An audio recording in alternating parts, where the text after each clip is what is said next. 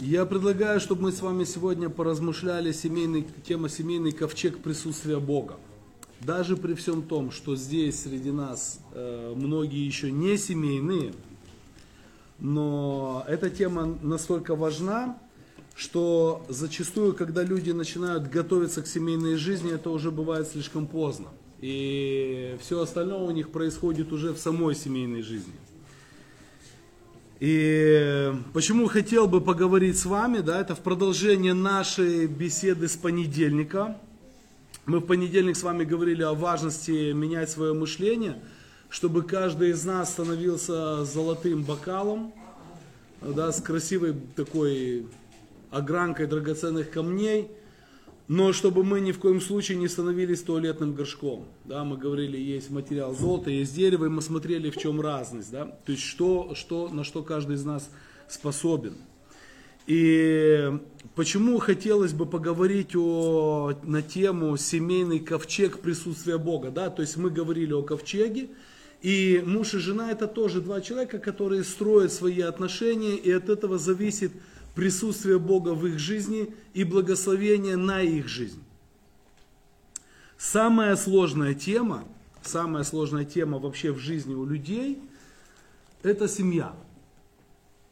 Это семья. Смотрите, люди никогда не сдаются, ну, чаще всего, люди не сдаются, когда у них начинается какая-то сложность в вопросах бизнеса. То есть человек не сдается.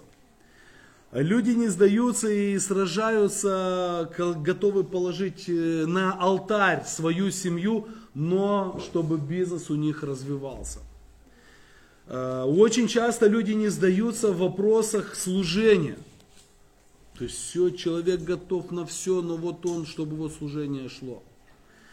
Но когда у человека проблема в семье между мужем и женой – вот тогда получается, что все намного сложнее. Во-первых, там два человека. Там два человека. И мы видим, что иногда человеку легче разрушить семью, признать свое банкротство, чем за нее сражаться.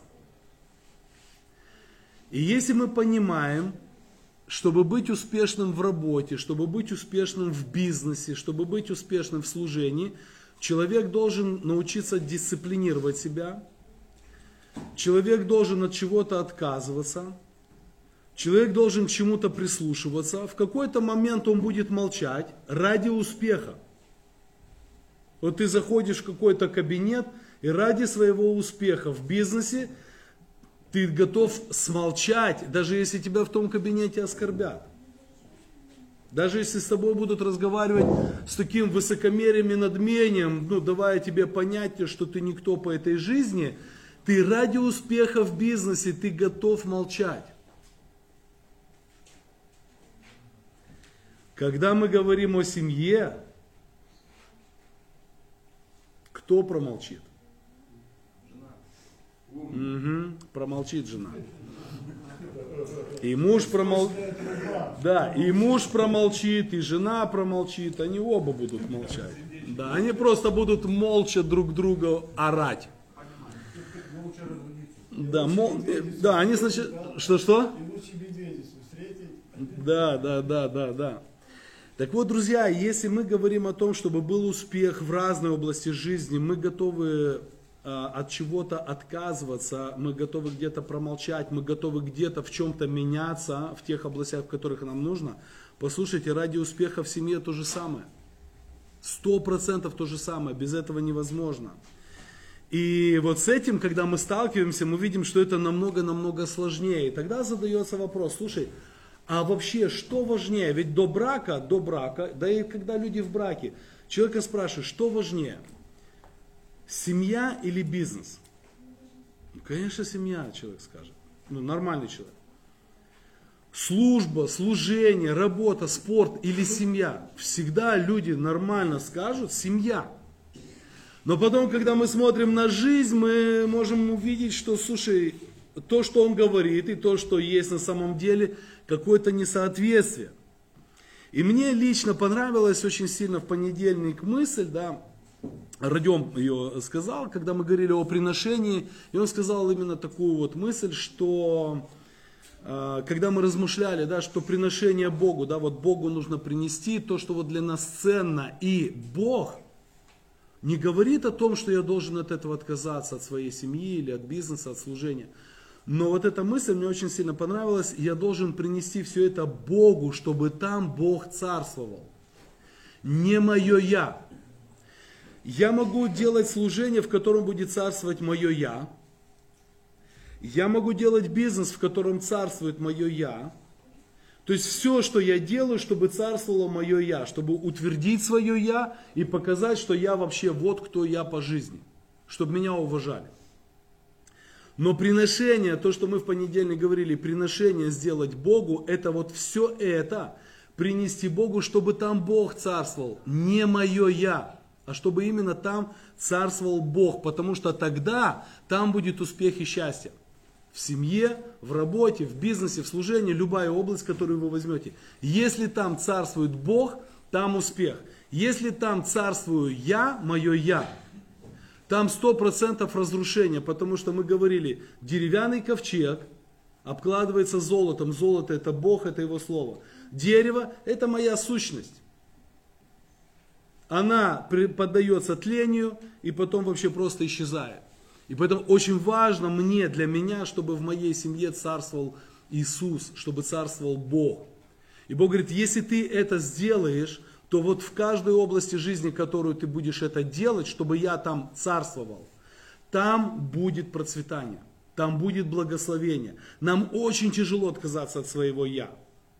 Мы, мы, мы говорим о смирении, мы говорим, нам нужно смиряться. Главное, чтобы царствовал Господь. Но на самом деле, обратите внимание, мы не отдаем эти, эти бразды правления. И мы должны для себя принимать решение, чтобы в этом направлении э, двигаться. Итак, семейный ковчег Божьего присутствия. Как вы думаете, что в семье мешает быть счастливому мужу и жене?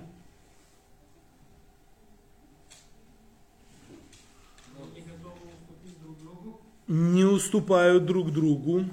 Есть такое, то есть не уступают. Еще. Ну, это и есть. А есть такое, что не могут определиться, кто старше? Свое я. Интересно, да? Не могут определиться, кто старше. Интересно, как они определятся, кто старше? Можно? Ведь она считает, что она, он считает, что он. Да, да. Ну, я, я думаю, что определиться, кто старший, принципе, это не может быть у верующих людей. Потому что если жена, которая пребывает в Слове, знает Писание, она понимает, что муж старше. Она может сделать так, ну, я вам точно говорю. Как говорится в народе, жена шея, а, да, а муж голова. Она может сделать красиво, ты даже не поймешь. Но так, что я же, ну, как бы с позиции, что я старше, она не может. Она просто не может. Если она, это верующая жена, она точно не может это. Угу. Хорошо, спасибочки, да, сто процентов. Еще.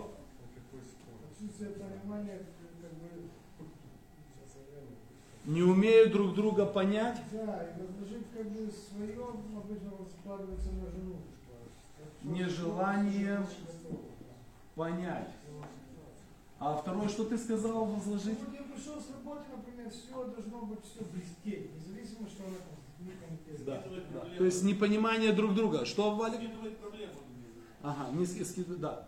А, вот то, что Это ты я сказал, Жека, я, я до, до недавнего момента вот так думал. Слышь, ты что, я вот оборзела, смотри, как мы, и жена нормальный, все слава, я же зарабатываю. Дома идеально блеск, шик. Я тебе скажу, что это не так. Это точно не так. Потому что и сегодня и она работает. И я и убираю, и готовлю. Она вообще не знает, что готовить. Я дома все делаю, понимаешь? И с малыми в садике, с садика, и так же работаю. Поэтому, Жека, вот эта позиция «щи ну, ищ», это неправильно. Нет, вообще говорю, это сегодня позиция многих мужчин, которые неплохо, бизнесмены, которые неплохо зарабатывают. Серьезно вам говорю. Это позиция многих людей, которые там ну, хорошо зарабатывают. Ну, точно вам говорю. Спасибочки. Еще есть варианты? Да. Что? Вот у них есть обязанности. Может быть такое, что они не могут определиться, кто Смотри, у тебя все не могут определиться. Не могут определиться, кто главный. Не могут Третье, что написано, нежелание. нежелание понять друг друга. Не могут определить, кто что делает.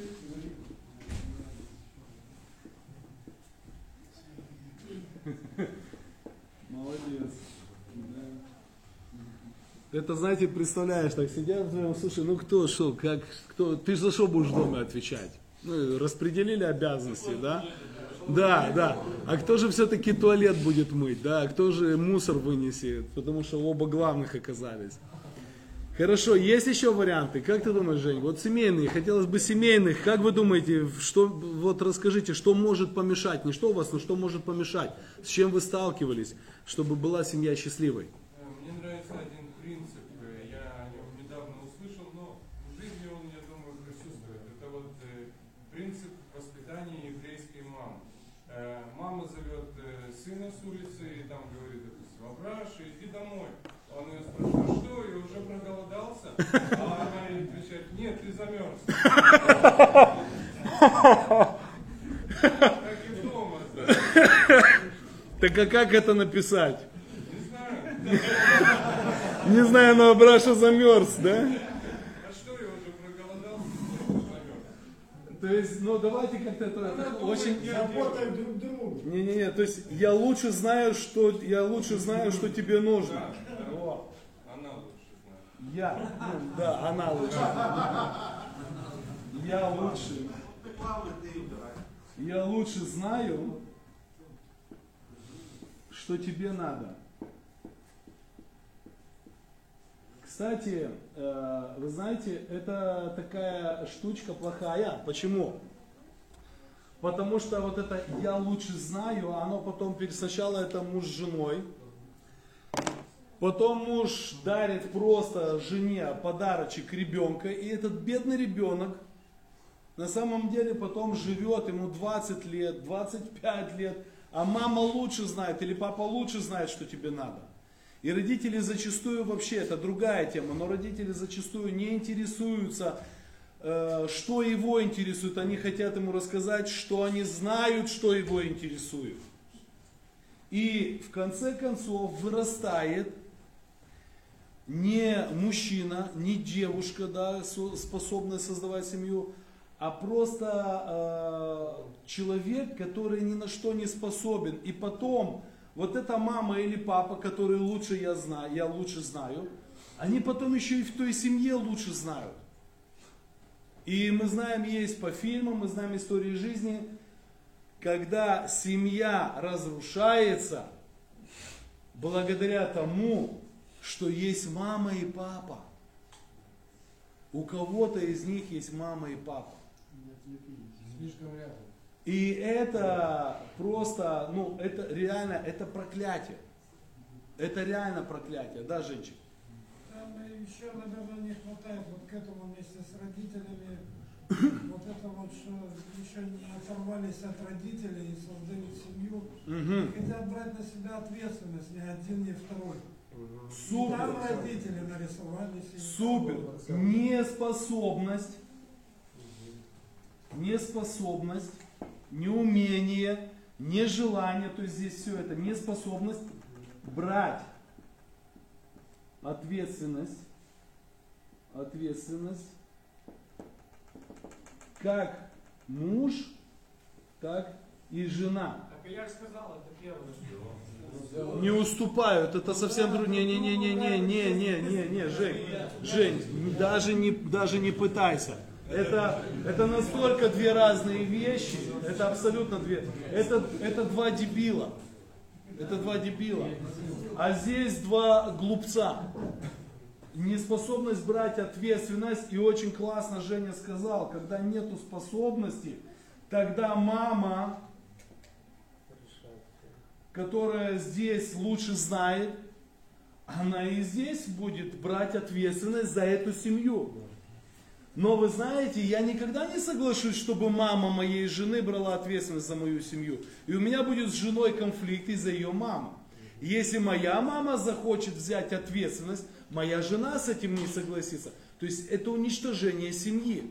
И когда это происходит на этапе, еще семья не создалась, лучше не создавать эту семью. Потому что ни муж, ни жена не смогут перевоспитать ничью маму. Да, Сань. Лень. Лень. Лень. Еще что там? Хотение, допустим, там жена хочет шубу, сапожки, ну, глаза А муж, а муж машину. Да, Когда муж хочет машину, это нормально. Вот она, слушай, эти сапоги все время хочет. Да. То есть, э, давай скажем так, неконтролируемые желания. Неконтролируемые желания. Желания. Потому что здесь может быть неконтролируемое желание как машина мужа, так и сапожки жены. Что у нее шест- шестую пару она просто хочет. Она, да, женщина. несовершенствоваться в семейной жизни. Я имею в виду не то, что э, только быть, э, знать, как воспитывать детей, знать, как общаться с тещей, а именно то, что творится между мужем и женой. Мгм. Не совершенствоваться в своих отношениях. Ну, в отношениях, да. Очень хорошо. Да. Еще часто бывает, что мужчина видит своей жене свою маму, ну, как бы, долго прожив, ну, всю жизнь прожив. О, И так же самое, ну, ищут. Супер. да, то есть, э, что в семье мешает быть счастливому мужу и жене, это когда муж, муж в жене, в жене продолжает видеть, э, э, делать продолжение мамы, да, продолжение, э, так, продолжение мамы, ну и она наоборот папы. Да. Ты знаешь, вот этот, э, вот Сейчас, этот пункт, то, что Женя назвал, вот я это вижу очень часто в своей жизни, видел, и в своей жизни это видел, и в жизни тех ребят, которые в тюрьмах сидят. Понимаете, мы перекладываем ответственность на женщину, которая работает, зарабатывает, тащит баулы, не знаю, чем там движнячит, куда ездит, что как, а ты там шпиц-пыц, пальцы веером, жила-была, топор пила. И ты, когда выходишь, ты не хочешь, ты уже привык с этим, ты жил так десятилетия. Понимаешь, и ты вот она мужлан, ты своими руками сделал, и ты, Альфон, сидишь весь такой деловой, крутой. Это прям, прям, прям очень часто я видел это и в себе видел, слушай, как сложно стать действительно мужчиной, который возьмет ответственность, который будет что-то, как вот, ну, вот эти пункты, усовершенствовать, что-то в себе менять, что-то уступать, где-то, то есть это очень сложно, прям, прям сложно, сложно, ты укореняешься в этой позиции не один год, и потом тебе просто сложно по-другому. А еще один такой момент, что даже если ты хочешь, у тебя не получается, ты там 15-20 лет. Ты не знаешь, как это делать, да.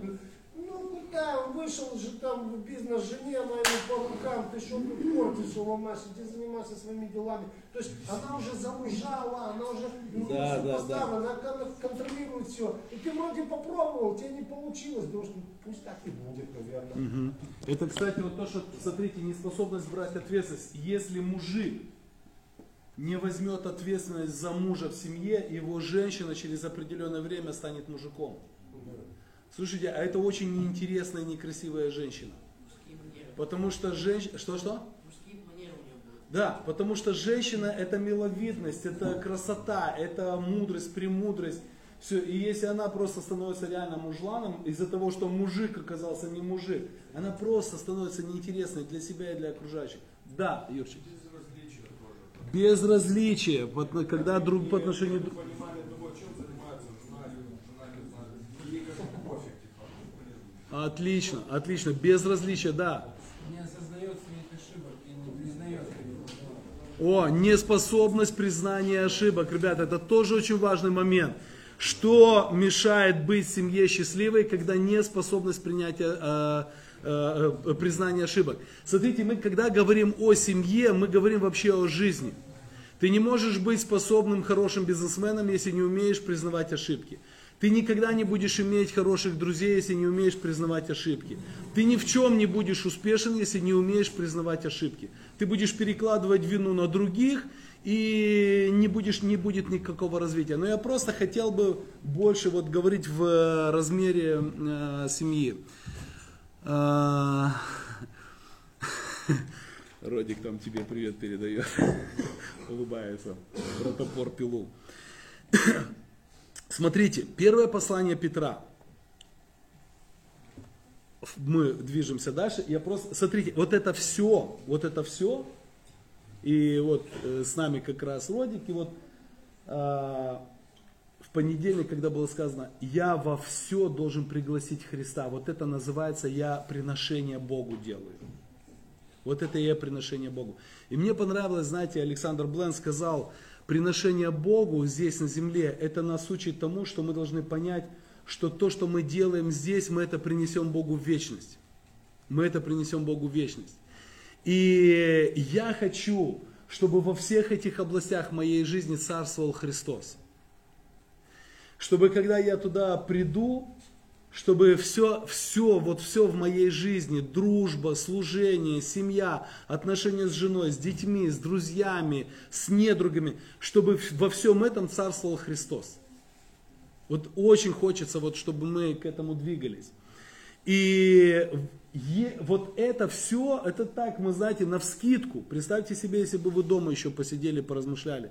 То есть в нашей жизни, обратите внимание, столько вещей, которые могут сделать самое лучшее семью несчастной. Самое лучшее, что Бог дал нам, так много вещей, которые могут сделать семью несчастной. И в первом послании Петра, в конце первой главы, апостол Петр говорит и показывает нам, что приняв Христа, уверовав, уверовав во Христа, мы рождены от Божьего Слова, которое есть нетленное золото. То, о чем мы в понедельник говорили. Если мы принимаем Христа, мы вот это все наше, все наши немощи приносим Христу, приносим Слову, которое есть нетленное золото. Само по себе мое желание, оно тленно, оно на разрушение. Но когда я начинаю жить в Божьем Слове, Бог гарантирует, что это будет, не, не будет подвержено тлению. Э, Родик пишет, что есть разница, когда я принимаю решение и когда она принимает решение, и когда он дает решение. Аминь. И это вот чуть дальше я как раз это и хочу говорить. То есть э, вопрос, ну вот этот вот момент, да, когда я принимаю решение, когда она принимает решение и когда Бог дает решение. Я правильно понял, наверное, потому что с большой буквы. Так вот, Петр показывает, что мы через Божье Слово рождаемся, и это гарантия того, что мы можем меняться. Если я не принимаю Христа в свою жизнь, у меня никаких гарантий на изменение к лучшему нет. Но у меня 100% гарантия на разрушение. Дерево, отрезанное от корня, оно каждый день разрушается. Золото никогда не разрушается. Оно стабильно. И обратите внимание, что оно в цене. Оно всегда в цене. Это инвестиция, в которой ты не прогоришь. Любая другая вещь, она падает в цене, растет в цене. Она может исчезнуть, может разрушиться, дом стареет. То есть неважно, ты можешь сегодня купить квартиру, а завтра она подорожала, но придет время, когда это будет вторичка, она все равно подешевеет. Золото всегда остается золотом. И я хочу, чтобы моя семья никогда не становилась дешевкой. И поэтому мне нужен там Христос, мне нужно Божье Слово, присутствие Его. И Бог говорит, когда вы будете вот все приносить мне, я буду там присутствовать. Я буду это исцелять, я буду это воскрешать, что разрушилось, и я буду это созидать.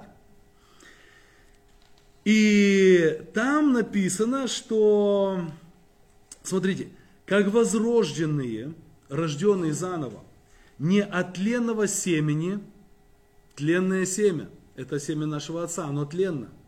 Мы родились, но мы сразу начали двигаться к смерти. Не от тленного смерти, но от нетленного, от Слова Божьего, живого и пребывающего во век. Потому что всякая плоть, а что такое всякая плоть?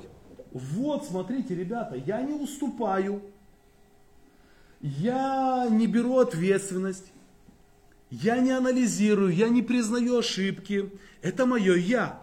Всякая плоть – это мое мышление, неправильное мышление, мышление, в котором в центре всего я. Там нет Христа. В центре всего я. Всякая плоть, Бог говорит, вот всякое такое мышление, оно как трава. Всякая слава человеческая, как цвет на траве. Засохла трава, и цвет ее опал. Но Слово Господа пребывает вовек. А это и есть Слово, которое мы проповедуем. И посмотрите, когда два человека, когда два человека, парень и девушка, они приняли решение создавать семью. Какие у них цели? Вот создается семья, да, там Цурик создается семья, есть ребята. Скажите, какие цели в начале семьи, вот когда, вау, ты такая чика классная, я прямо мечтаю, скажи, вот какие цели? Сначала э, эмоции. Не-не, вообще цели, вот ты вот просто, какая цель, а? Свое жилье, еще, Такое, ну, конечно, сначала жилье, ты упираешься в эту проблему, это основная такая э. Э, жилье, конечно, хочется... ну вы до жилья уже можете не дойти, вдвоем. Если бы жилье можно было заработать за месяц, еще, может быть, успели бы. А если за год, уже можете не успеть. За год нет, я знаю точно, что... Не, за год уже можете не успеть вдвоем дойти до этого жилья. Жилье-то, может быть, купите, а но уже не вместе будете. То есть, смотрите, когда молодая семья, они перед собой ставят потрясающие цели. Да, Валя? Знаете, я вам одну вещь, э, которую я пережил, и не знаю, может в жизни кого-то оно все по-другому, но когда ты ставишь себе цель этого жилья, вот именно жилья, и у тебя есть возможность достижения этой цели, ты ничего не видишь, ты как бык, знаешь, вот поставил забрало, и ты прешь к этому. И ты хочешь, чтобы твоя жена вот это ценила. У тебя нет времени, не всегда есть время на нее, на ребенка, на какие-то вместе прогулки, выезды куда-то. Потому что почему? Есть возможность, надо сейчас. Я взял ответственность за жилье и снимаю ответственность за все. Ну, оно реально надо, но не такими методами. Я когда ты все вначале. сейчас я скажу, а когда ну, пойми, что ты потом не можешь остановиться. Дай Бог, чтобы, может, ну, это может я вот так, у меня как-то, я, мне просто, я говорю, мне тяжело было, просто даже просто, стоп, все, не надо мне. Ну, как бы не то, что не надо жилье, но Бог даст свое время довериться больше Богу, с Ним как-то вот насчет этого, знаешь, приносить это к Богу. Потому что когда появляются возможности, ты знаешь, как ты даже не замечаешь, как ты вожжи правления в свои, борозды правления в свои руки берешь. И ты думаешь, что я все самое Ты сильный. сразу пришел к этим мыслям? Нет. А пришел к тому мысли, что семья это первое твое самое ответственное служение? Должен Ты знаешь, это было в мыслях, но на деле, когда ты с чем-то Да, сталкиваешься, капец, как часто идет, в разнобой то, что ты думал Да, и да, мечтал, да, и то, да. деле. Аминь. Потому что смотри, э, ты сказал фразу, для меня семья это служение Богу. Вот это. А для нее семья это тоже служение Богу. Но она это видит так, а ты это видишь так. Не разошлись. И вот два человека, которые соединились, чтобы... Семья это служение Богу. Не хотят друг другу уступить.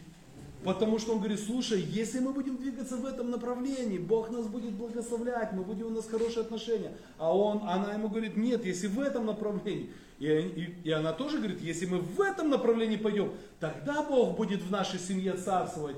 И в итоге они начинают друг на друга орать в Царстве Божьем, да, Доказывать Доказывает, да, доказывать. Она доказывает ему, что здесь Царство Божье, а он доказывает, да, вот оно Царство Божье. Что за квартирой надо идти в шубе, а он ехать на машине. Во! Во! То есть, смотрите, э, когда два человека, когда два человека создают семью, она вначале похожа на прекрасный букет цветов. Они такие, знаете, они такие в ЗАГС идут прямо вот, они уверены, некоторые вообще уверены, что вот благодаря ЗАГСу у нас будет все хорошо. Светлана Паниш написала интересный момент, да, то есть э, э, любить друг друга и в горе, и в радости, это круто. Это в ЗАГСе даже говорят. Это без пастыря говорят. И они оба соглашаются любить друг друга и в горе, и в радости. Но потом они и в радости не умеют друг друга любить, а в горе они вообще просто разбегаются. А, да, пять языков любви, любви есть интересная книжечка.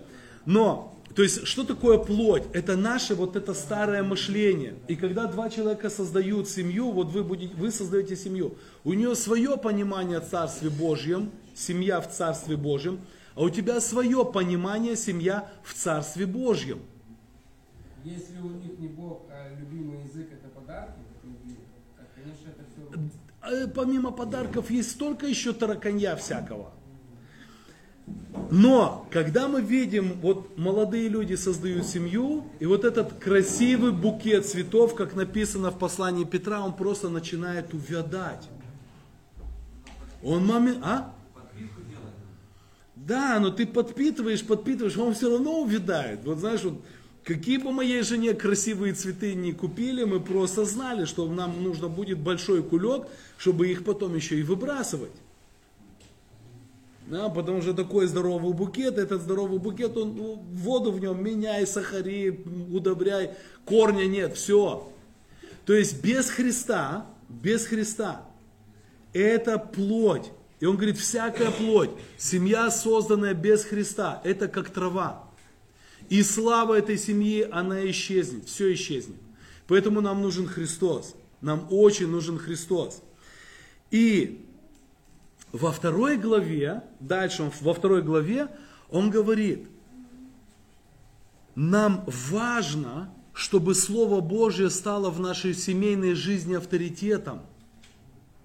Смотрите, каждый пастырь будет говорить, очень важно, чтобы в вашей семейной жизни Слово Божье было авторитетом. А вы знаете, что Слово Божье, оказывается, не будет авторитетом просто по умолчанию твоего желания. Слово Божье, чтобы было авторитетно для твоей семьи, и чтобы через это было присутствие Бога в твоей семье, ты должен согласиться с какими-то вещами. И Петр очень четко говорит, если мы убираем, уберите цифру 2 и просто с первой главы продвигайтесь дальше, когда он говорит, послушайте, мы родились от Слова Божьего, благодаря тому, что мы приняли Христа, мы родились через Слово Божье. Это к вечности, это не к тлению. Теперь у нас могут, мы можем построить потрясающие семейные отношения. Мы можем построить прекрасные взаимоотношения в дружбе. Мы можем прекрасные отношения с людьми строить. Но, ребята, чтобы это слово, оно в тебе культивировалось и развивалось и приносило плоды, ты должен кое-что в своей жизни оставить. Отложите всякую злобу, коварство, лицемерие, зависть и всякое злословие. Как новорожденные младенцы возлюбите. Смотрите, сначала я что-то должен оставить, чтобы, чтобы я мог полюбить Слово Божье.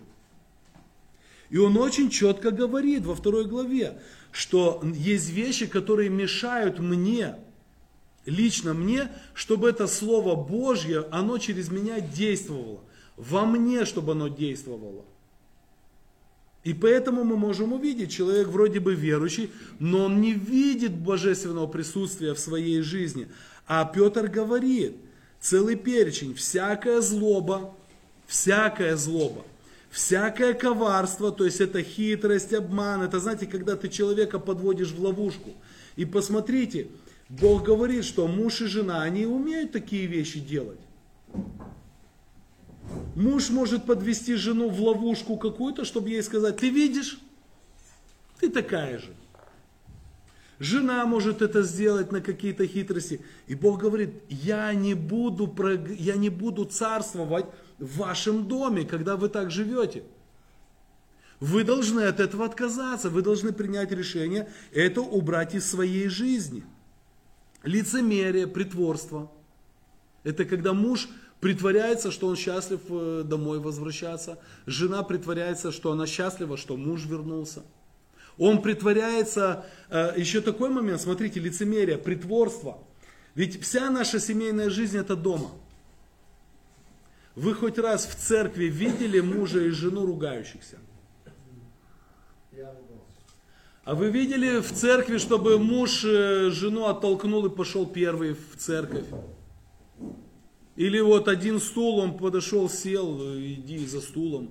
Не, мы в церковь приходим, один стул. Дорогая, садись, пожалуйста. А ты, милый, я сейчас принесу. Я постою, я вот на корточках. Я принесу, не переживай за меня. Ты не переживай, это в церкви.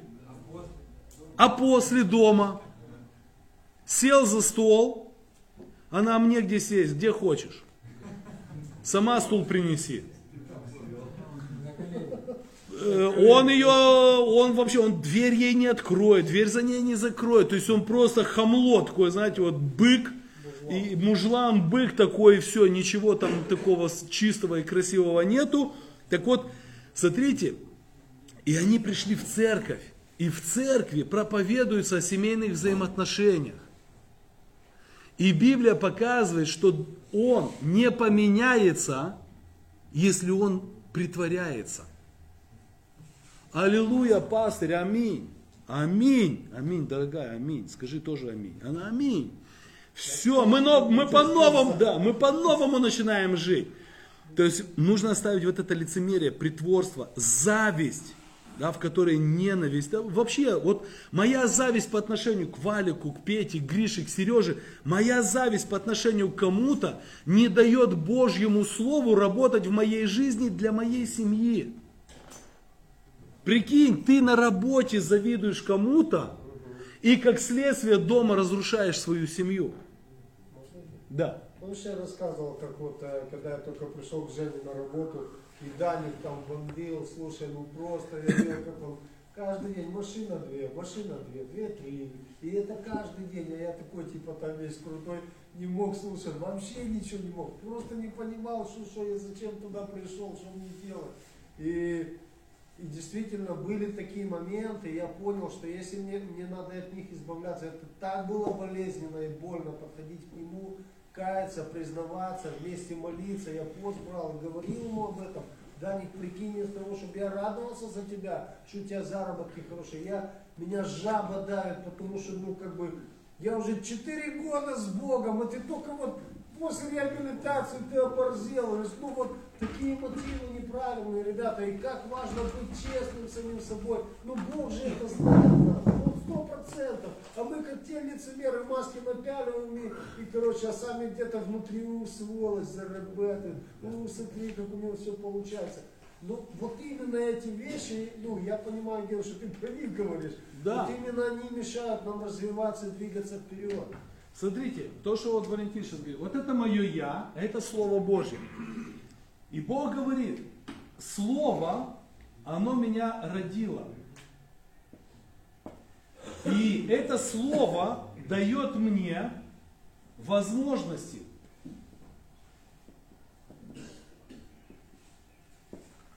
Это Слово дает мне возможности. Но чтобы эти возможности реализовались,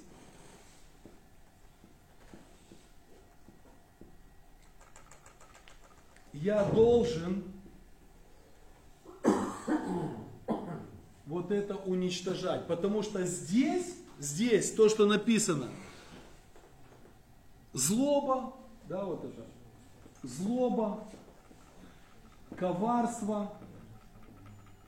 Я, я вам сказал, да, коварство это когда, это, чтобы было понятно, коварство это когда я пытаюсь что-то сделать, чтобы доказать, что Саня все-таки плохой. Вот это называется коварство. Вроде бы что-то такое хорошее делаю, я хорошее делаю, чтобы доказать, что Саня нехороший, Валик нехороший, Петя нехороший. Вот это называется коварство.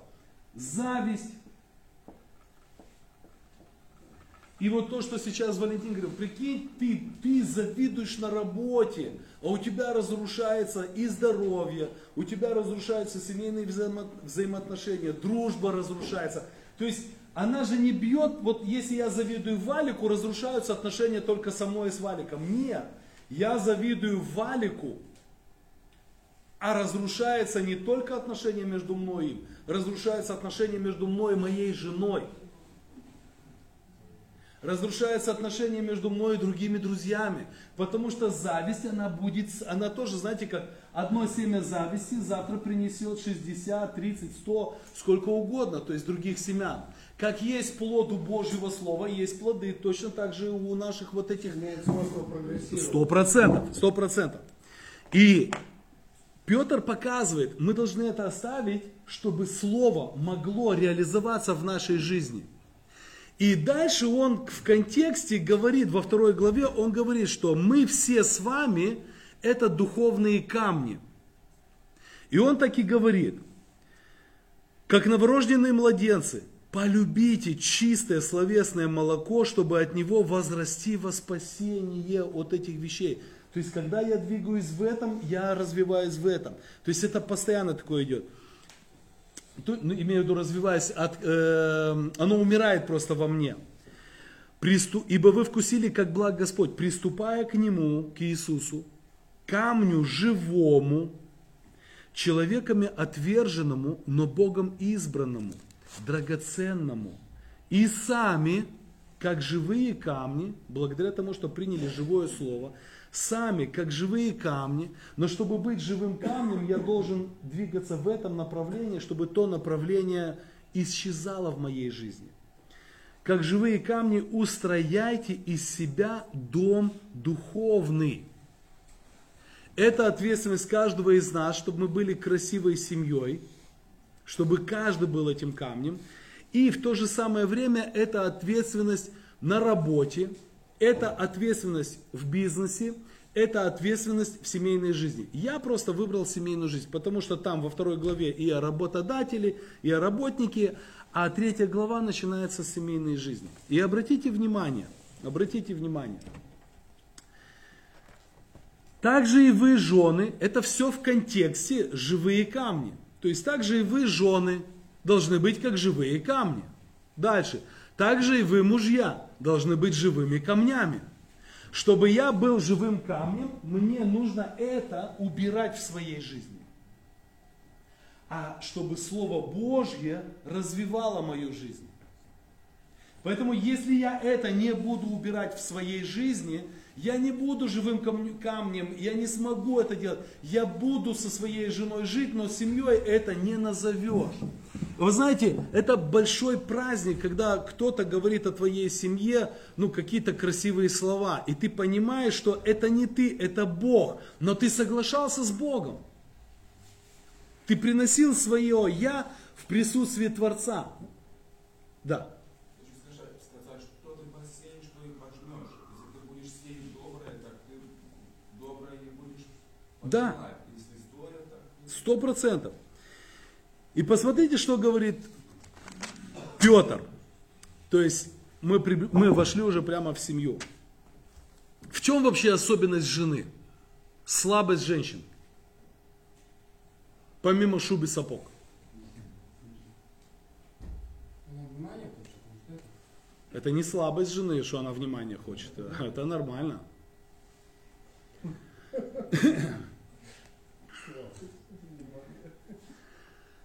Женщины имеют свойство много говорить. Не пустословие, просто много говорить. О, мужики. Ну, ну, я не знаю, ты вчера вообще молчал. Да.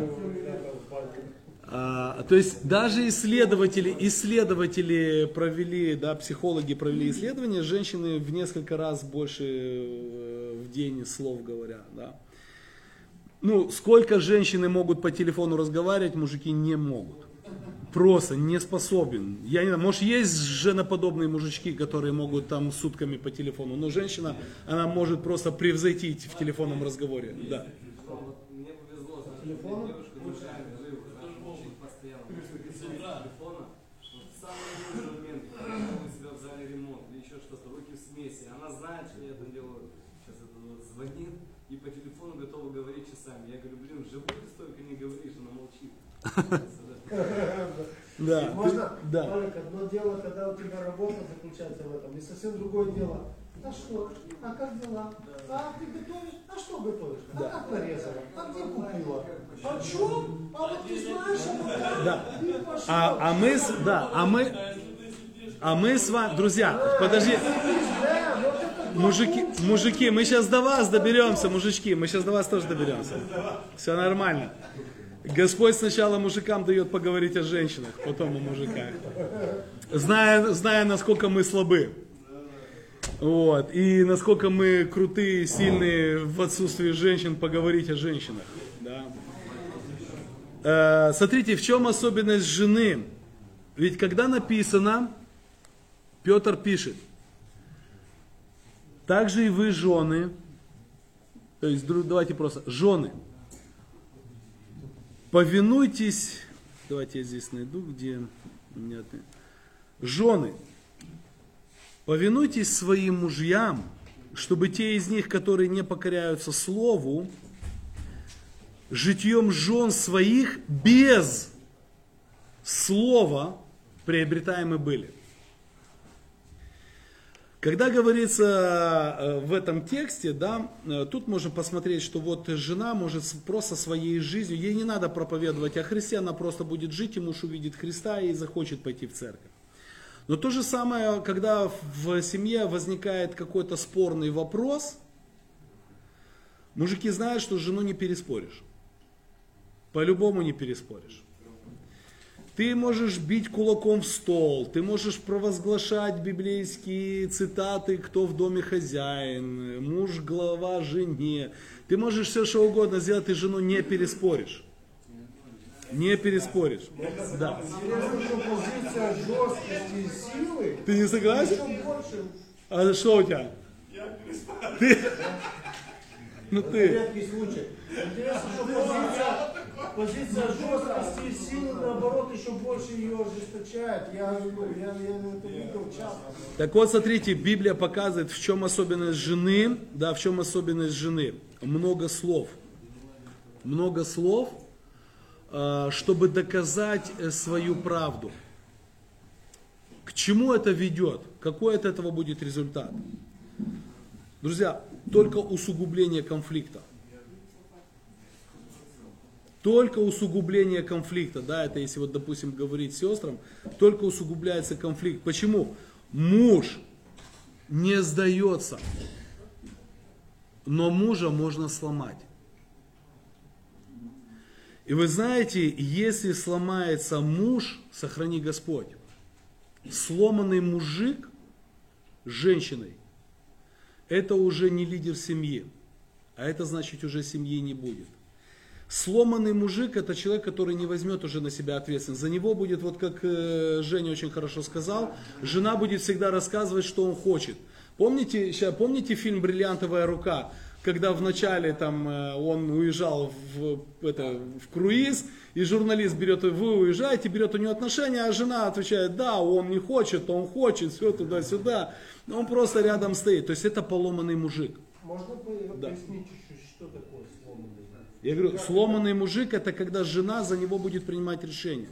Когда будут спрашивать, слушай, что вы думаете об этом? А она скажет, она скажет, что они об этом думают. А он просто будет сидеть и кивать головой.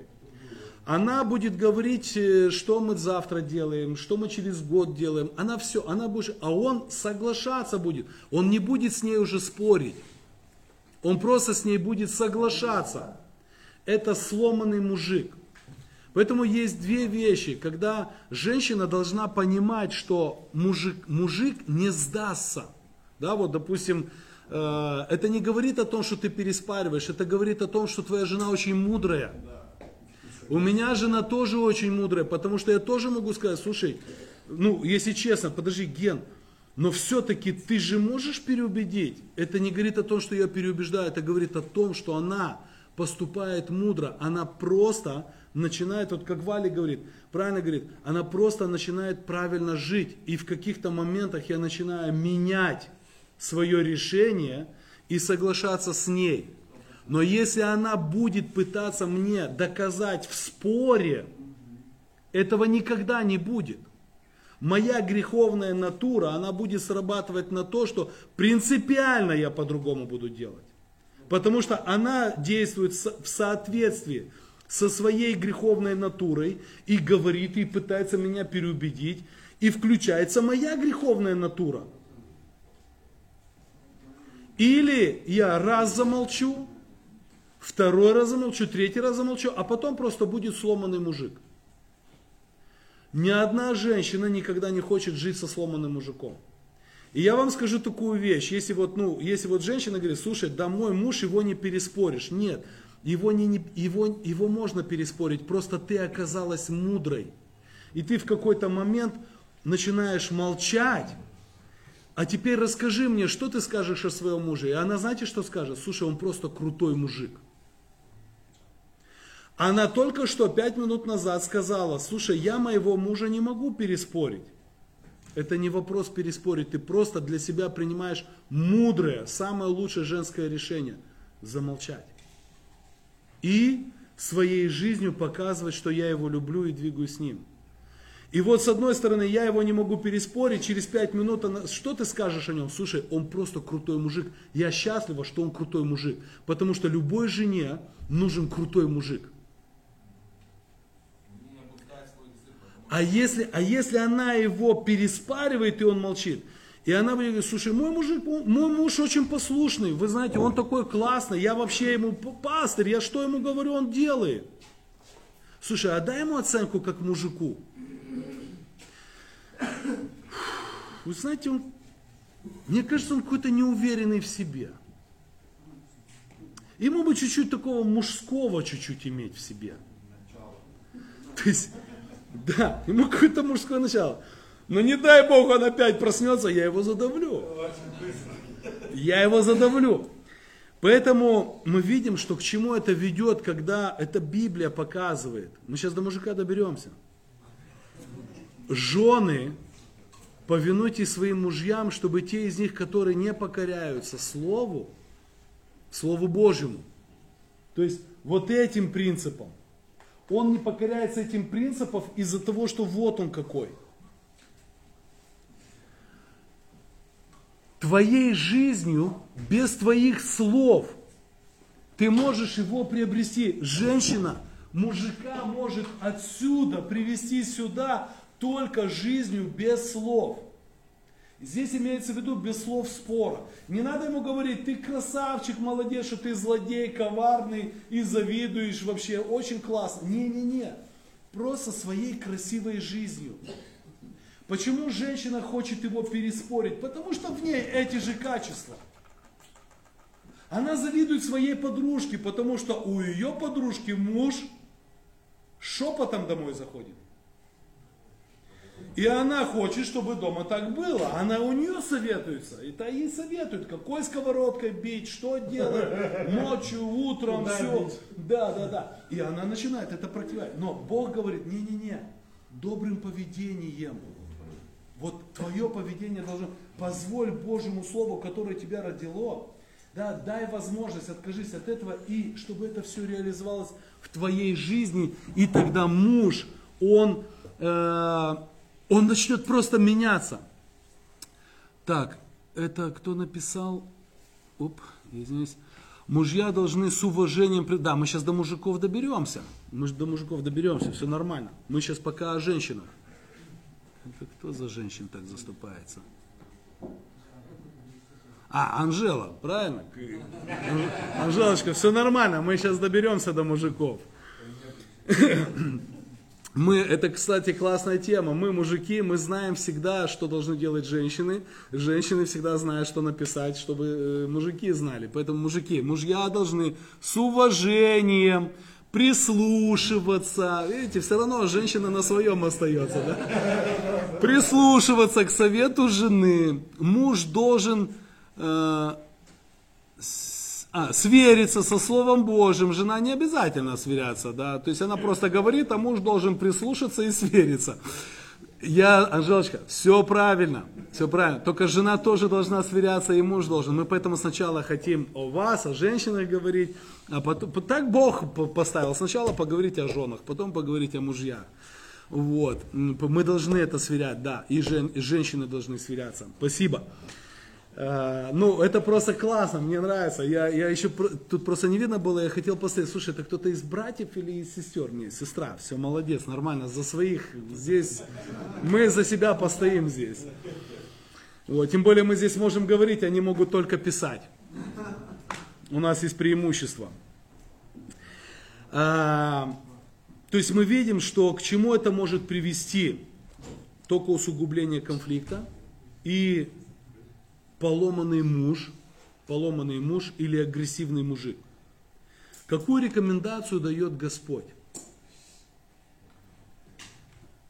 Чтобы жена жила жизнью в соответствии со Словом Божьим, которую видно. Знаете, здесь очень интересно написано, что э, второй стих, увидя богобоязненную жизнь жены, увидя. Вы знаете, чем отличаются мужчины от женщин? Женщины ушами, мужчины глазами. И посмотрите, когда увидят ваше чистое богобоязненное житье, муж, мы можем об этом долго спорить, но муж не сдается, мужик не сдается. Он, он, он хочет окончательное решение. И мудрая жена, она подведет, что он сделает окончательное решение, как она хочет, но без слов. Но мужик, он, если видит, что женщина реализует красоту Божьего Слова, он просто меняется. И вы знаете, почему Петр пишет о женщине сначала, а потом о мужчине? Потому что сначала женщина согрешила, а потом мужчина. И мы с вами размышляли, как женщину, чтобы женщина согрешила, там нужно было с ней спорить, разговаривать, по саду этому гулять, о Боге поговорить, о деревьях поговорить. А мужику просто дала и он съел. Женщина, она оказывает огромное, мощнейшее влияние на мужика, на формирование мужика. И поэтому Бог говорит, женщины, так как вы можете оказывать такое мощное формирование мужчины, а мне Бог говорит, нужны мужчины, а не девочки, то жизнью своей реализуй. Что такое жизнью своей? Это вот это должно здесь реализоваться практически.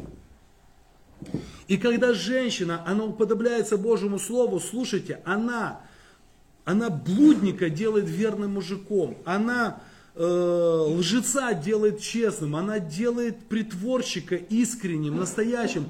То есть, ну, это же ответ, женщина это может сделать. И он говорит, посмотрите, как он говорит, да будет украшением вашим, да, когда мужик увидит богобоязненно вот эту красоту, он увидит твою жизнь, воплощение Божьего Слова, и он говорит, чтобы украшением вашим, женщины, чтобы ваше украшение было не внешнее плетение волос, золотые уборы, шубки, сапожки, да, но сокровенный сердце человек. Сокровенный сердце человек. Помните наш рисунок в понедельник? Это дерево, это мы. А вот это золото. И сначала изнутри, а потом снаружи. И Бог говорит женщине, это не должно быть номером один внешнее. Здесь Петр ни в коем случае не говорит, чтобы жена ходила как серая мышь. Но Петр говорит, это номер два. А номер один, вот здесь, покажи мужу, покажи мужу свою красоту внутреннего мира. А внутренний мир это Слово Божье. Когда ты ему покажешь красоту внутреннего мира, сегодня очень тяжело, сегодня 21 век, матриархат, патриархат, вот это вот все помешалось в жизни. Сегодня уже в женщин, президентов и премьер-министров во всем мире уйма. Сегодня мужик потерялся, просто все, потерялся, его уничтожили. Его просто уничтожили. Его уничтожают в семье, его уничтожают в школе учителя женщины. Вот мы все учились, вы помните, чтобы хоть одну девочку, женщина-учительница оскорбляла так, как пацана? Тебя мало в угол ставят. Тебя надо было еще в этом углу бить. Да. Вы понимаете, что я не помню, чтобы в наше... Я не помню, были девочки, которые плохо учились, но я не помню, чтобы их оскорбляли учительницы, а в основном учительницы женщины. А пацаны э, просто все, всю грязь на них изливали.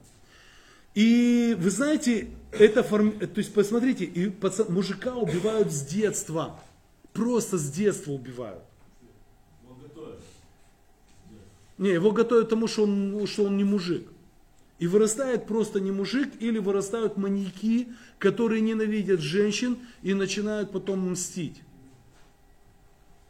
Так вот, Бог говорит, как, из- как, как женщина может повлиять на семейные взаимоотношения. Анжела, мы дочитаем до конца, не переживай, серьезно, честно тебе говорю. Вот она переживает, что мы не дочитаем до мужиков. Мы дочитаем до конца. Да будет украшением вашим не внешнее плетение волос, но золотые уборы, или наря- и, и не золотые уборы или нарядность в одежде, но сокровенный сердце человек в нетленной красоте. А нетленная красота, конец первой главы, контекст, это Слово Божье, это золото. Что драгоценно, э, но сокровенное сердце человек в нетленной красоте кроткого, молчаливого духа. Смотрите, это дух. Есть дух болтовни, а есть дух молчаливый, кроткий.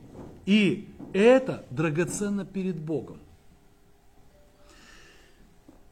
21 век – это мощнейшее развитие духов демонических.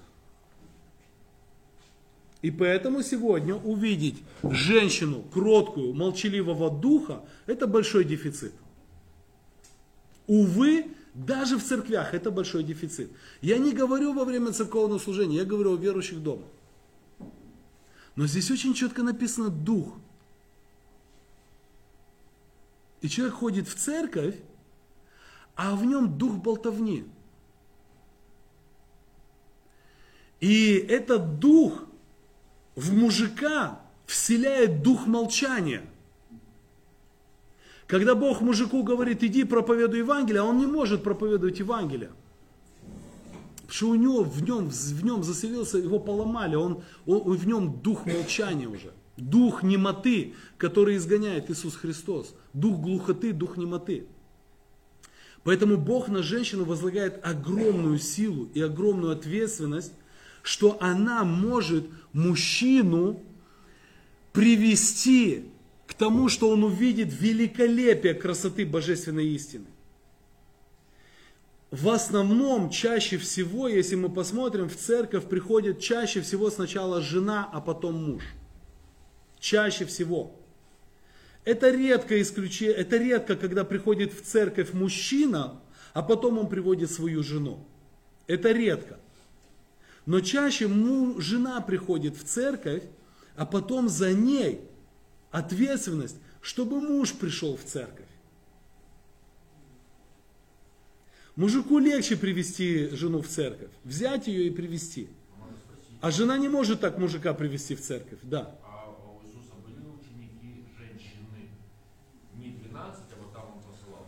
Ну, были те, которые ему служили, и это ученицы. Служили, же Это ученицы. Учени... Это ученицы, они служат. Ученик это тот, кто следует... Подожди, смотри, ученик это тот, кто следует за Христом. Это не тот, кто проповедует с кафедры.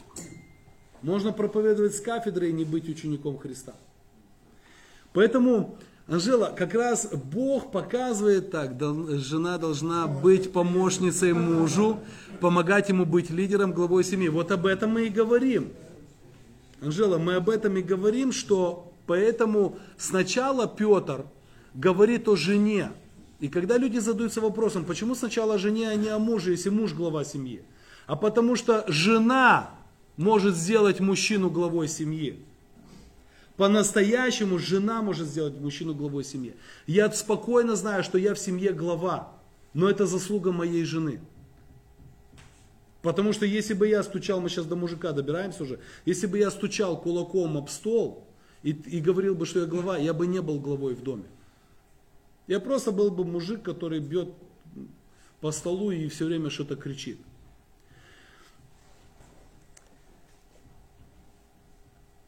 Мужик. И тогда, то есть и есть результат. Посмотрите, есть результат. Когда Бог дает рекомендацию, есть результат. Муж покоряется Слову Божьему. Понимаете, покоряется Слову Божьему, это не только прийти и покаяться, а покоряется Слову Божьему, научиться брать ответственность в доме за семью, чтобы сделать жену счастливой, чтобы сделать детей счастливыми. Жена это может сделать. Вот жена это может сделать. И поэтому очень важно написано, когда увидят ваше чистое богобоязненное э, хождение перед Всевышним. Теперь давайте поговорим чуть-чуть о мужиках. Чуть-чуть. Время у нас мало осталось. Слава Богу. Да. Слава Богу, время мало, реально. Но, что касается мужчин, в чем особенность мужа в семье? Э, начали, комплименты. Особенность, не ответственность мужа. А в чем особенность мужика?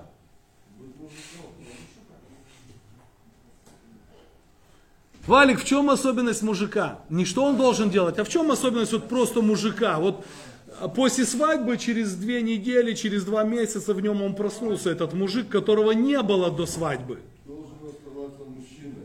Да, в любой ситуации, да? Э,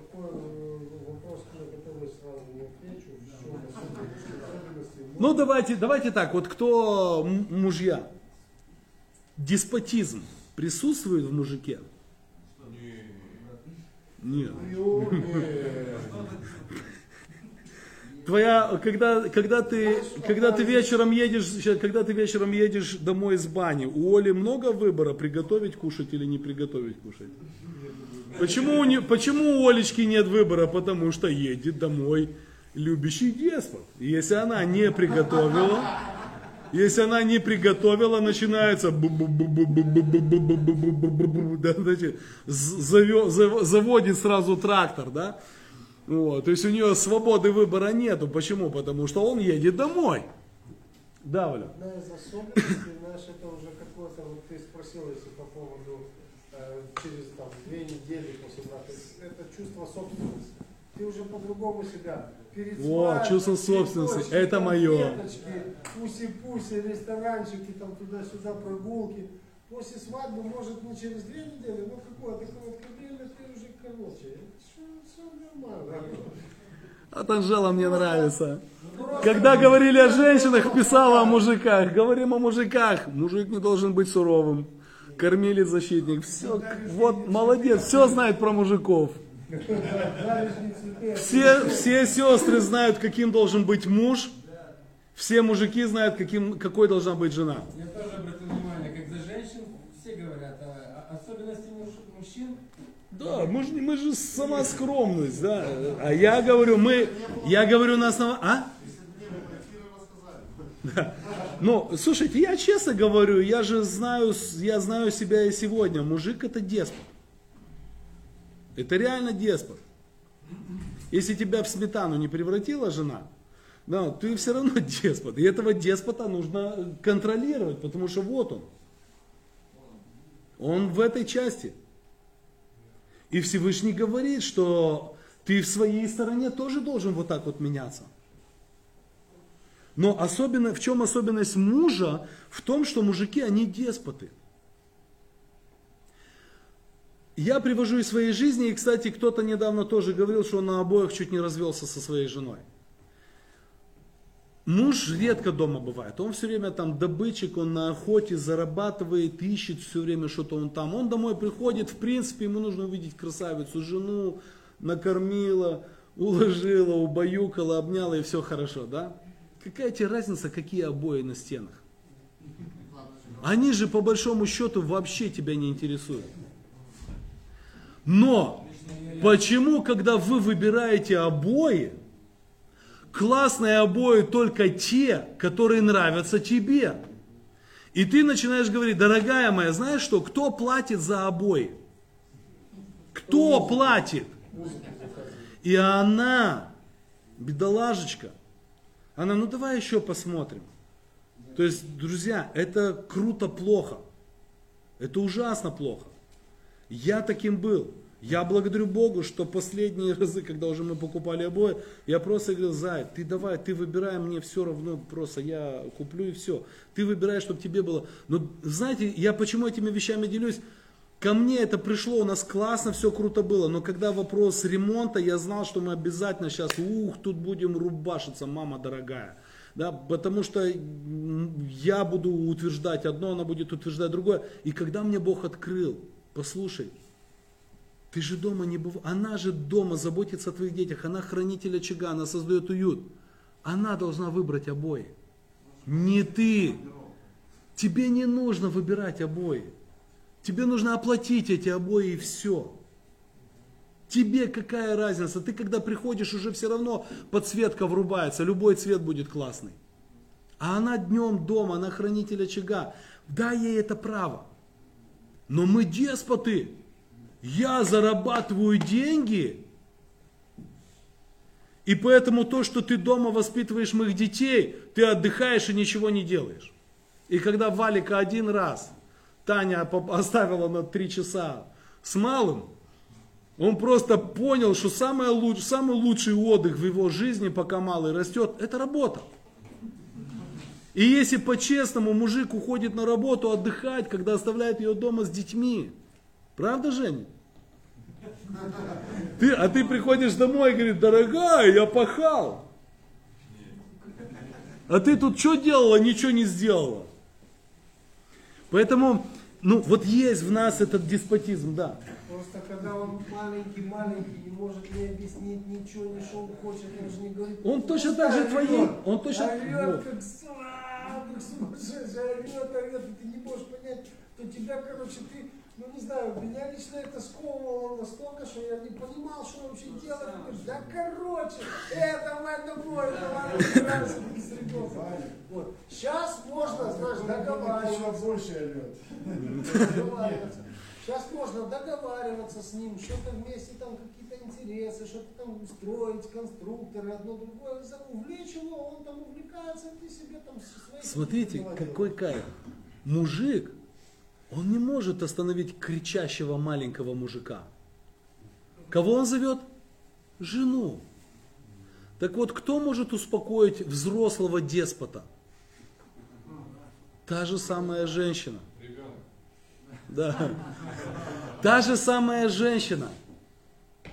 Вы понимаете, жена это огромнейший подарок для любого мужа. Это огромное благословение. И поэтому, если мы говорим об особенности мужика, у мужиков есть деспотизм. Второе, у мужиков грубость. Это тоже свойство мужика. Мы такие грубияны, знаете, мы оттолкнуть можем жену, потому что она меньше весом, и она слабее, и она, ну что ты толкаешь, да отойди, что ты здесь стоишь. Она не может это сделать. Что если она тебя оттолкнет, она сама отлетит, что ты еще поможешь. То есть вот эта вот грубость, надменность из-за того, что зарабатываешь, да, там, я кормилец, я зарабатываю, я постоянно работаю, а ты тут вот ничего не делаешь, только дома сидишь туда-сюда. То есть вот эта вот надменность, или там, я в служении, я во всем. Превосходство над ней. Да, то есть вот любой, вот где-то потенциально есть. И особенно у верующих. Вы понимаете, у неверующих это можно не заметить. А верующие изучили Библию и неправильно истолковали фразу «муж глава семье», «муж глава жене». Да, вот мужики знают, что жена в доме должна молчать, у него и в доме она должна молчать. Там в собрании написано, но у него она и в доме. Да. Написано, жена в собрании да молчит, но вот, муж, смотрите, мужики какие, да, Анжела, ты видишь, какие мужики? То есть у него жена и в доме должна молчать. Подчиняться во, подчиняться должна. Мы все про них знаем. Так вот, и когда мужик, вот этот вот деспот, который пришел и покаялся, Иисус, прости мне грехи, Подожди, ты должен сейчас начать разбираться со всеми своими грехами, и один из твоих грехов это твой деспотизм. Это твоя грубость. Но мы над этим не, не трудимся, мы с этим не разбираемся, мы начинаем изучать Библию, мы приходим на изучение Библии в семейную группу, и в семейной группе пастор говорит, жена да молчит, муж голова в семье, и мужик, мама дорогая, круто. Вы представляете себе этого деспота теперь при Слове Божьем? Это, и, это кульминация зла. Это который будет так унижать свою жену дома, что ты вообще молчи, ты то, ты все, я. И самое страшное, самое страшное, когда потом могут прийти к пастырю, и пастырь берет и просто поддерживает этого мужика. Потому что он мужик, ему дано право говорить, стучать по столу, и он глава семьи. А ты как бы, ну, братья, вы поймите, это настолько ужасно жить с серой мышью. Но когда ты деспот, грубый, с надменностью относишься к своей жене и постоянно ее упрекаешь, подчеркиваешь, ты такая, ты такая, ты такая, ты ее превращаешь в серую мышь, с которой лично ты не захочешь жить лет через пять. Просто ты убьешь в ней цветок, ты уничтожишь этот цветок. Ты перестаешь этот цветок поливать, ты перестаешь этот цветок выставлять на свет, ты его просто поместил в чулан, забыл про него и потом смотришь, кому этот гербарий нужен. Но это каждая серая мышь, женщина, это результат урода, который с ней живет. Извините за такое выражение. Я как мужик о мужика говорю, о женщине такое не скажу. Но каждая женщина, которая утратила свою красоту, счастье жизни, делать своего мужика счастливым, это следствие того, что рядом с ней живет урод, деспот, грубый, надменный, который даже если будет получать зарплату в два раза меньше, чем она, все равно докажет ей, что она курица. Потому что на самом деле он туалетный горшок, а не бокал, который Бог приготовил. А теперь представьте себе, ты бокал, который Бог хочет дать твоей Тане. И от тебя теперь у тебя ответственность, чтобы быть бокалом, и у нее то же самое. Потому что вы можете обнаружить потом в семье, что кто-то из вас туалетный горшок. И второй может стать таким же, или второй может помочь э, подняться. Поэтому мы видим, что особенность мужика, она такая, знаете, он умеет врубать, э, э, ну, особенность мужика еще в чем ужасная? Мужик не умеет врубать заднюю перед женщиной. Что касается в вопросах бизнеса, чтобы достичь какой-то там цели, он легко врубает заднюю. Да, да, хорошо, я, я изменю, перепишу, принесу вам обратно. В любых условиях он готов врубить заднюю. В вопросах семейного счастья никуда. Там нету задней передачи у мужика. Он не может, да, вот то, что вначале писали, неспособность признать. И я вам скажу, как мужчина, вы знаете, я считаю для себя, я считаю, никогда мужчина, не, мужчина никогда в семье не должен пытаться разобраться, кто не прав, жена или он. Просто, даже не пытайтесь, вы будете делать, это, вы это будете делать из-за того, что вы деспот. Ты муж, на тебе ответственность, ответственность мира в семье. Если нарушен мир в семье, виноват ты. Ты просто по умолчанию виноват. Когда нарушились, нарушилось семейное отношение в э, Эдемском саду, а мы же все мужики знаем, кто виноват. Жена съела. А с кого Бог спрашивал, друзья? С мужика с мужа, с нее не спрашивал. Спрос пошел с нее, Адам, ты где? Не, он не спрашивал, Ева, ты где? Жена, ты где? Адам, ты где? Почему ты ел? И он уже там начал, я она, не я, и хата не моя, да, там все. То есть, но спрос шел с него. Вы что, реально верите, что Бог не знал, кто вкусил первым от дерева? Бог четко, зна, Бог четко знает, кто первый вкусил, но спрашивает с мужа. Как результат такого мужика в семье. Как у женщины есть результат, так и у мужика есть результат. Во-первых, самое интересное, что здесь Бог говорит, твоя молитва не будет услышана. Смотрите, а, ответственный за молитвенную жизнь в семье мужик, а чаще молятся женщины. Но правильно мужик должен, муж должен молиться. Муж это молитвенник, это священник семьи. И посмотрите, так же и вы, мужья, так же и вы, мужья. Когда говорится так же, до этого что было с женой связано? Жена как показывает Бога своей жизнью, не словами. Так же и вы, мужья, что своей жизнью показывай Бога, а не кулаком по столу и знанием Священного Писания. Исполняй Священное Писание. Если ты в доме хозяин, так, дружище, заткнись и будь лидером, локомотивом. Просто молча двигай эту семью к счастью. Не надо жене рассказывать, что ты локомотив. Локомотив, на локомотиве не надо писать, что он локомотив. Он просто тянет парову, все вагоны, и ты знаешь, что впереди локомотив. Так вот, результат такого мужика, который вот, ну, вот тот, тот, который мы говорили, написано, вы, мужья, обращайтесь благоразумно с женами, как с немощнейшим сосудом, оказывая им честь, как сонаследницам благодатной жизни, чтобы вам, не было препятствия в молитвах. Ты молишься о успехе на твою работу? Задайся вопросом, слышит Бог твою молитву или нет. А это, взаим... а это зависит от отношений твоих с женой. Ты хочешь успеха в служении? Это зависит от твоих отношений с женой. Смотрите, мы говорили, твоя зависть на работе разрушает отношения с женой дома, твою семью. Твое отношение к жене дома, ты приходишь на работу, у тебя все из рук валится. Почему? Никто не поймет. И ты не можешь понять, потому что мы же не соединяем дом и работу. Но Библия берет и говорит, у тебя нет, ты помолился, Господи, благослови меня в работе сегодня, чтобы было все хорошо, да, раз, и ничего не склеивается. Как ты дома со своей женой разговариваешь? Да, Валек?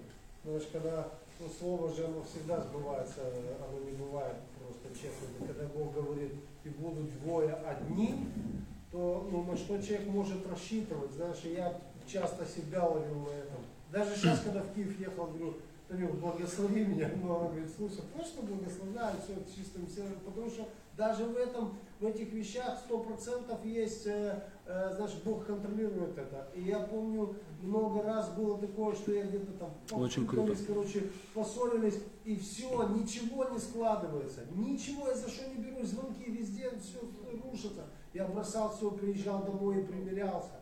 Потому что я понимал, что когда в Писании говорит, будут двое одним целым, Аминь. ты не можешь свою половину оставить огорченной, расстроенной, обиженной и, и думать, и ну, просто желать или верить, что у тебя в жизни будет, это тупо. У тебя не будет никакого, э, никакого этого вот, ну, успеха, да, никакого устройства не будет, пацаны.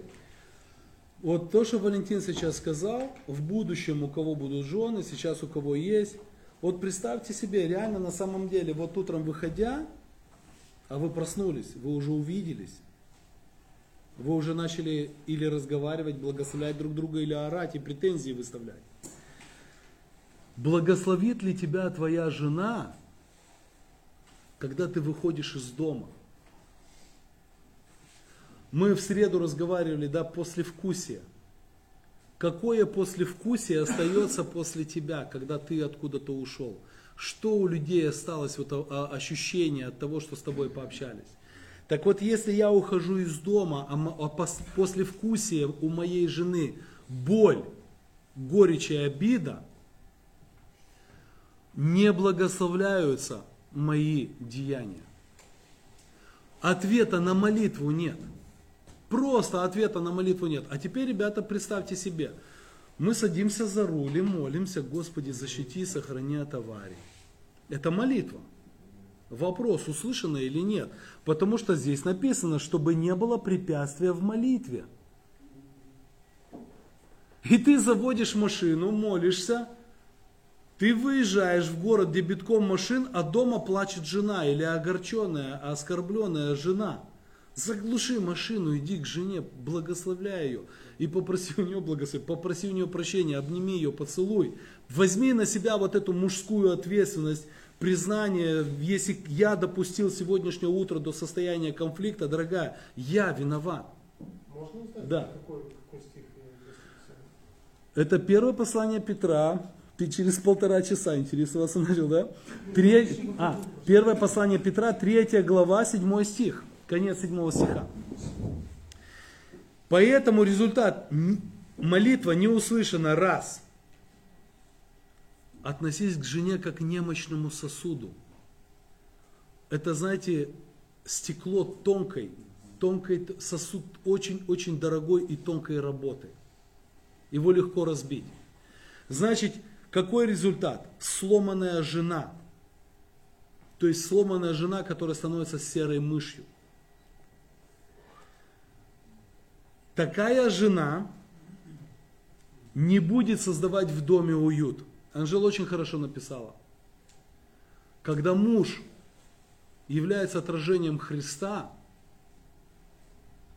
жена в этом отражении Христа сделает мужа таким счастливым, что он таким еще никогда не был. Помните, как Мимино, Фрунзик Макритичан, когда? Когда я приеду к нему, я ему, ему будет так хорошо, что мне будет так хорошо, и мы так поедем, там что-то вот вроде такого. То есть жена в лучах славы Христа, она просто сделает мужа счастливым до седьмого неба. И жена, которая поломанная, результат. То есть жена, которая поломанная, она не будет, она не может, друзья, она не может создавать уют дома. Знаете почему? Потому что уют дома это не все под ниточку, это духовная атмосфера. Разрушенная, разбитая жена, женщина, она не может создать атмосферу духа, где будет счастлив муж, когда вернется домой. И знаете, что он будет делать? Он будет ее опять давить, оскорблять и унижать. При том, что в этом лично муж виноват. Возьмите раз, немощный, э, относись к жене как к немощному сосуду. Разбейте стакан и попробуйте налить в этот стакан воды и утолить жажду свою. Никогда. Возьми, разбей стакан и утоли свою жажду. Так вот теперь ты хочешь разбить свою жену, свою любимую подругу жизни, и чтобы ты был теперь счастливым, никогда в жизни этого не будет. Никогда. Поэтому, понимаете, здесь нету, что вот жена, это вот, и тогда муж. Или муж это вот. Нет, это одно целое.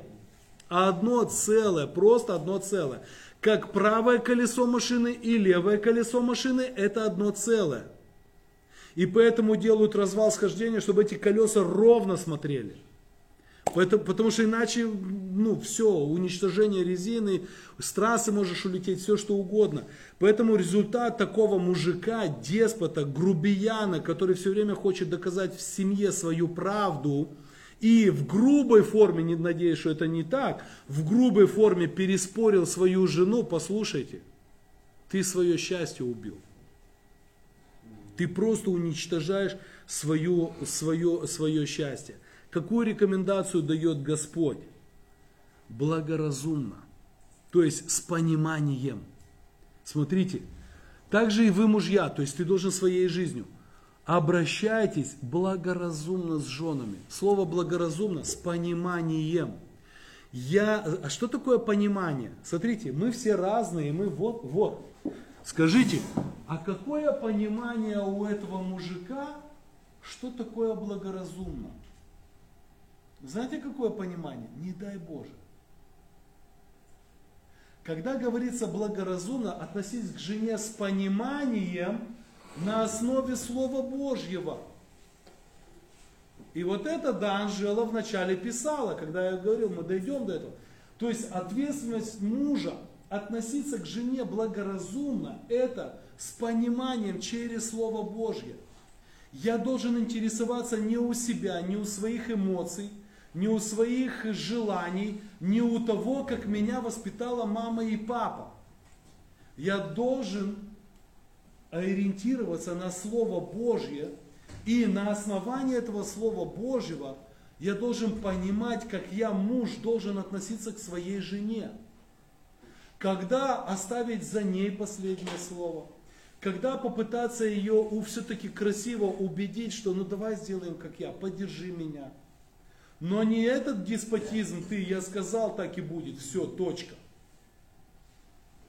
Это не на, это не на основании священного писания. Поэтому я не боюсь этого сказать, что иногда мужик приходит моральным уродом в церковь, и в церкви он может превзойти этого морального урода через то, что он прочитает еще и в Библии, что он глава в семье. Просто я, я, как, ну, я до покаяния, это еще давно-давно молодым был, у меня какое-то понятие о женщинах было, что это вообще что-то такое, там, знаете, второстепенное. И когда я начал читать Библию, я своей жене сразу подошел и говорю, смотри, даже в Библии написано, и Бог сотворил мужчину, да, а потом человека, а потом женщину. Вы даже не человек. То есть вы представляете себе, я, я был моральный урод, первое, что я в Библии прочитал, что она даже не человек. Даже юмор э, советский был такой, что женщина лучше друг человека. То есть настолько это было Да, то есть вы понимаете, что Библия это очень сильное оружие. Если это неправильно относиться, то урод станет более уродливым. Урод станет более уродливым. Поэтому, когда Бог говорит, так же и вы, мужья, относитесь благоразумно к женам своим, с пониманием, не со своим, а через Слово Божье. Как я должен к ней относиться? Как к немощному я должен с пониманием, что, смотрите, с пониманием, что мои слова могут убить мою жену, убить ее настроение. А если убито настроение моей жены, убито настроение во всем доме. И я в этом виноват, не она в этом виновата. Поэтому Бог говорит, мужик должен, муж должен благоразумно, с пониманием учиться. Мужчины, знаете, печально, что сегодня, слава Богу, вот я реально восхищаюсь тем, что вы любите ходить на группы, мы вместе с вами изучаем, потому что тенденция такова, что в церквях в основном учатся женщины. Библия говорит, мужику надо с пониманием относиться к жене. То есть мужику нужно понимание, мужику нужно откровение Слова Божьего. Он глава, да, он же глава. То есть если я, если мне жена говорит, слушай, дорогой, запусти стиральную машинку, значит я должен открыть что? Инструкцию. Если я первый раз вижу машинку автомат, я должен открыть инструкцию. Если я ее не открою, я ее сломаю. Что мужик говорит? Слушай, дорогая, ты открывай, ты стирай. И так по жизни мы стараемся делать. А Бог говорит, муж, вся ответственность. Слушай, Израиль, Господь Бог наш, Господь один, да, и потом он говорит, и внушай детям своим, когда ты в дороге. То есть мужику дается заповедь, внушай детям своим, когда ты отдыхаешь, в дороге, ложишься, встаешь. Заповеди Всевышнего, понимание о жизни – мужчина за это ответственный. Не жена ответственна, муж ответственен. Жена это делает по умолчанию, но на мужике это ответственность. У нас воскресные школы ведут женщины, а ответственность на мужиках. В церкви мы ни за что не дадим женщине проповедовать. Ни за что. Но будущих проповедников пусть учат женщины. Это нонсенс. Будущих пастырей пусть учат женщины. Я не говорю, что давайте мы у женщин все заберем. Нет, я вообще не против проповеди женщин. Женщины иногда, когда откроют свои уста, ты чувствуешь, Дух Святой изливается просто. Просто Дух Святой изливается. У мужиков такого не услышишь.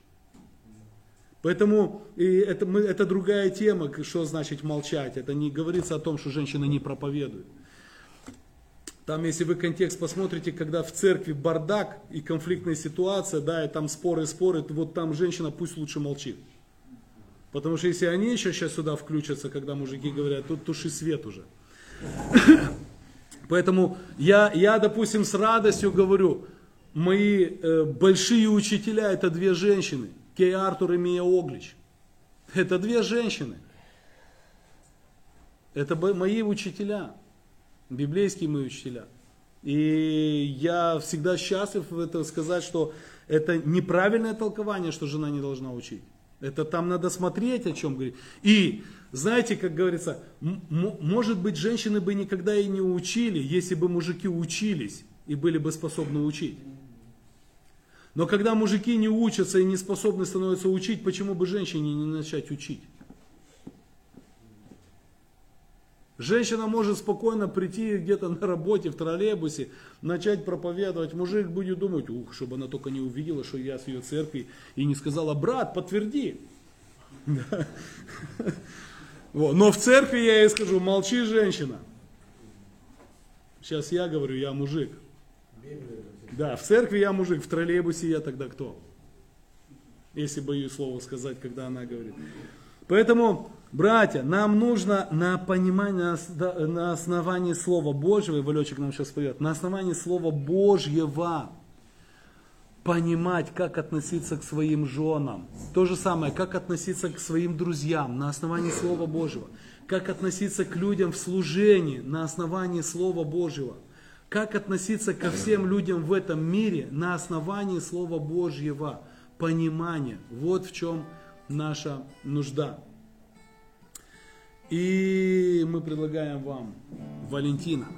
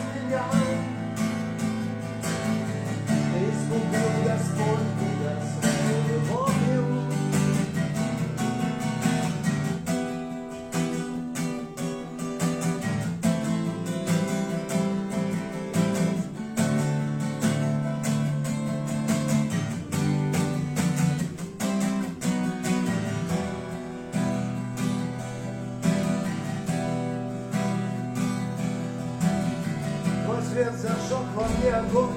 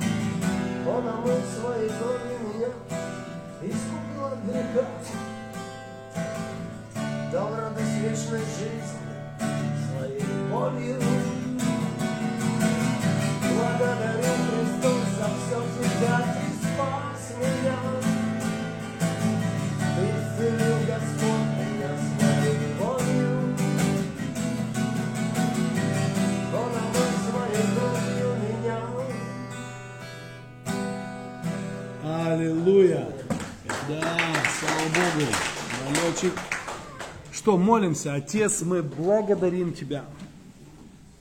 Спасибо Тебе, что Ты дал нам Слово Твое. Ведь именно Твое Слово, Дух Святой, оно может покрыть нас и снутри, и снаружи Твоей благодатью и милостью.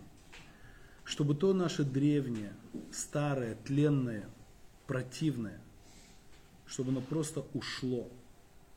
И чтобы была явлена Твоя благодать в семейной жизни, в жизни с друзьями, в жизни служения, в работе, в бизнесе, во всех сферах жизни, в спорте.